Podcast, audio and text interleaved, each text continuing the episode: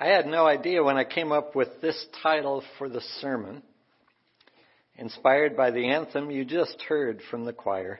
I had no idea there was a direct San Luis Obispo connection. David Robinson, our administrator, brought this to my attention at a staff meeting, assuming that I had heard the story. Apparently, the movie The Wizard of Oz, before the official release, had a final preview here in San Luis Obispo in 1939. There was considerable pressure by MGM executives in the course of the previews, amidst a number of other cuts, to completely remove the song Over the Rainbow. And they removed it for at least one of the previous previews, which were in Santa Barbara and Pomona, I think as these executives thought it slowed down the film and unduly lengthened the Kansas segment. that its lyrics were over the head of most of the children who would see the film, and that it was undignified, and this is according to Judy Garland's remembrance years later, to have, quote, this little fat girl singing in a barnyard, unquote. The song was restored for the preview here, and producer Mervyn LeRoy is quoted as saying, I'll never forget our preview in San Luis Obispo, California, where the audience was in silence for almost a full minute at the end of the screening. That can mean the picture is very good or awfully bad. then they broke into cheers. That is, of course, not all due to the song, but one can hardly imagine the movie now without it. Over the Rainbow went on to win an Academy Award, becoming a signature song for Judy Garland's entire career, covered countless times over the years by a wide variety of artists, showing up in a number of other movies and TV shows, referred to in books and poems and articles, and becoming quite possibly one of the best known songs of all time. So much for the wisdom of studio executives, right? There's something about that song that resonates with many of us. It is a vision of beauty, comfort, peace just beyond reach that nevertheless we can imagine. We can almost see. Additional opening lyrics, which are not in the original film but are included in many of the subsequent recordings say, when all the world is a hopeless jumble and the raindrops tumble all around, heaven opens a magic lane. When all the clouds darken up the skyway, there's a rainbow highway to be found leading from your window pane to a place behind the sun, just a step beyond the rain. Who hasn't felt that the world is a hopeless jumble these days? Who hasn't felt the ugly, painful, cynical brutality displayed through the policies and practices of powerful people in a nation run off the rails? Who hasn't felt the bitterness of a regime that seeks to lead by manipulating our most dangerous instincts and tendencies?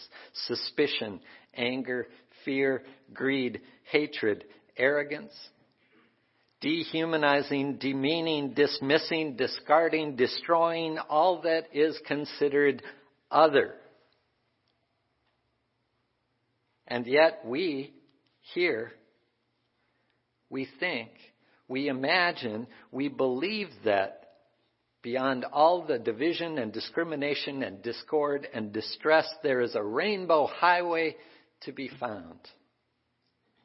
We have the audacity to believe there is a place where justice rolls down like water and righteousness like an ever flowing stream.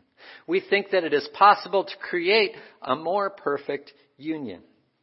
At our best, we dive into the difficult, messy, strenuous, complicated, taxing, sometimes dangerous, sometimes tedious, often thankless, always necessary, never fully finished work of building a land where we bind up the broken and the captives go free, where the oil of gladness dissolves all mourning, a land that in our imagination can be if we put our efforts into building a new way. We imagine that there is more love, more peace, more joy, more justice, more equity, more understanding, more cooperation, more collaboration, more freedom, more compassion, more respect, more wisdom, more to see, more to hear, more to share, more of what we know is right and good and healthy and whole and nurturing. There is more somewhere. Where do we get such outlandish ideas? Who is to say there is more? How can we picture a place that has not yet been? What makes us think this is possible? Because let's be clear, the land we are speaking of has not yet been. We are not out to make America great again. We are out to make America be America, in the words of African American poet Langston Hughes. Let America be America, he writes. Let America be the dream the dreamers dreamed. Let it be that great strong land of love where never kings connive nor tyrants scheme that any man be crushed by one above. Oh, let my land be a land where liberty is crowned with no false patriotic wreath, but opportunity is real and life is free. Equality is in the air we breathe. It never was America to me. It never was America to me, he says. And if it never was America for Langston Hughes, if it is not now for black people, for people of color, then it never was America. For anyone. Why? Because we are caught in a network of mutuality, tied in a single garment of destiny. Why? Because injustice anywhere is a threat to justice everywhere. Why? Because we, the people, either means we, the people, in practice, or it doesn't. And if it doesn't, we have fallen short of the dream.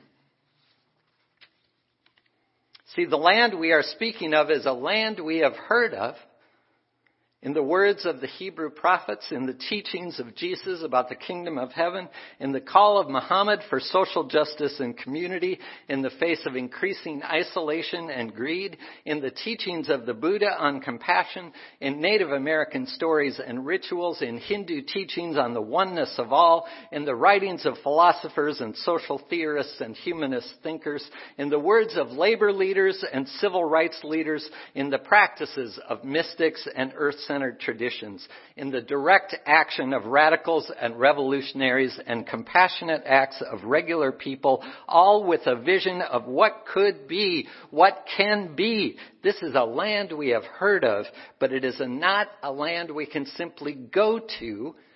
It is a land that we, all of us, are called to create together. That is a lot of work. That calls for courage and commitment well past what is comfortable. That requires us to practice every day. And I don't know about you, but if I am not careful and conscious, I tend to gravitate toward finding ways to avoid the work of change. And it is easier to do if I am not directly affected or inconvenienced or made to suffer by the way things are. Hello, my white siblings. And maybe more specifically, my white male hetero cisgender siblings. I find that I cannot completely rid myself of the vision of this land I have heard of, and in moments of my highest aspirations, I hope never to rid myself of this vision, but in my less admirable moments, I do sometimes seek to quiet its call. Seriously. When it just seems too hard. When it seems to require more of me than I have to give. When the chances of change seem distant. We as individuals and as a nation sometimes try to convince ourselves that the dream has already been realized. We bask in American exceptionalism and all the inspiring stories of those who have found that for them, living here, opportunity is real and life is free. Which is a good thing. And we then try to convince ourselves when we hear the stories of those for whom America is not America that if that opportunity doesn't exist for them right now, it certainly did somewhere in the past. And if it's been lost, it's mostly due to all the complainers, the resistors, the very people who suffer. It's because of them that we are not meeting the dream. That is basically the playbook for the current administration. I can proudly say that I, as an individual, don't find myself going there very much. However, the other method of quieting the call for my commitment, shutting out the vision that requires my courageous participation, is to convince myself that not only has it not happened, it never can, and it never will. It's a fantasy, I tell myself. It's an impossibility. It's a dream. It is a dream. African American poet Langston Hughes believed in dreams. Let America be the dream the dreamers dreamed. He dreamed a world where love will bless the earth and peace its paths adorn. He dreamed a world where all will know sweet freedom's way, where greed no longer saps the soul, nor avarice blights our day. Hold fast to dreams, he wrote. For if dreams die, life is a broken winged bird that cannot fly. Martin Luther King Jr., of course, famously had a dream. Is it mine to call these dreams trivial, frivolous, unattainable because it requires something of me? Is it mine to cynically cast aside the efforts of millions of people over the ages toward a land that they have heard of? Is it mine to give up my part of the journey because I cannot find this land on any map that has yet been created? If lovely little bluebirds fly above the rainbow, why, oh, why can't I? Because I can't fly, I whine. But Langston Hughes says if dreams die, life is a broken winged bird that cannot fly, which means that if we hold fast to dreams, life, yes, like a bird, can fly. I am open and I am willing, for to be hopeless would seem so strange.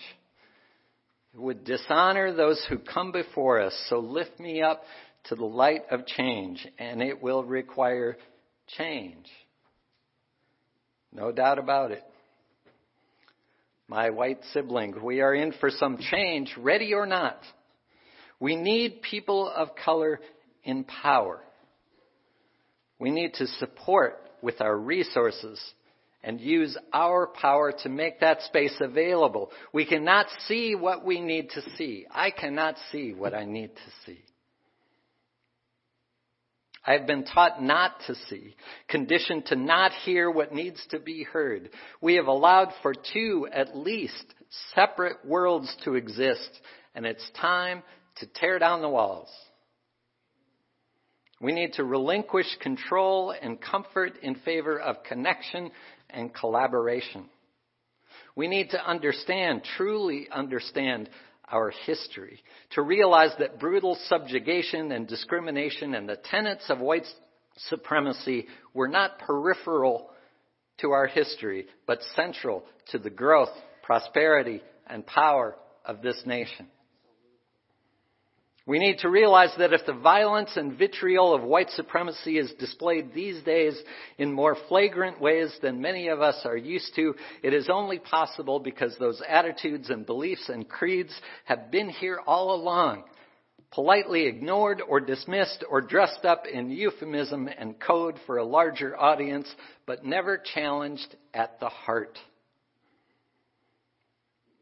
We as a country need to stop congratulating ourselves for ending slavery. Ending slavery is not a cause for celebration. It calls for confession and reparation and reconciliation, none of which has happened yet.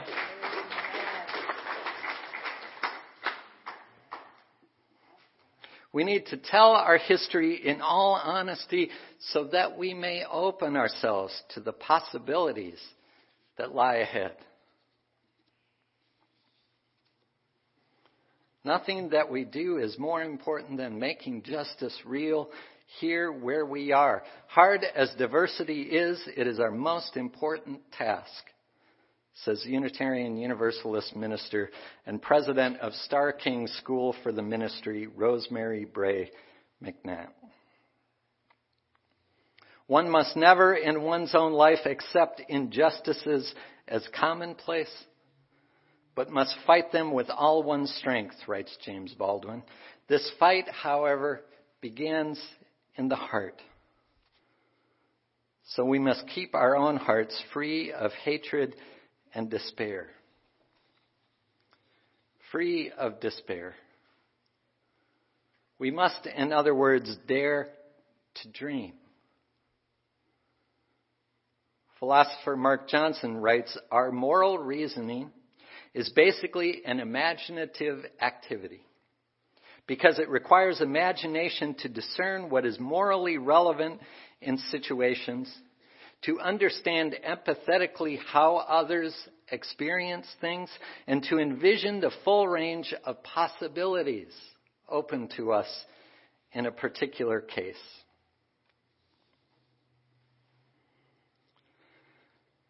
So, yes, it can feel like the world is a hopeless jumble.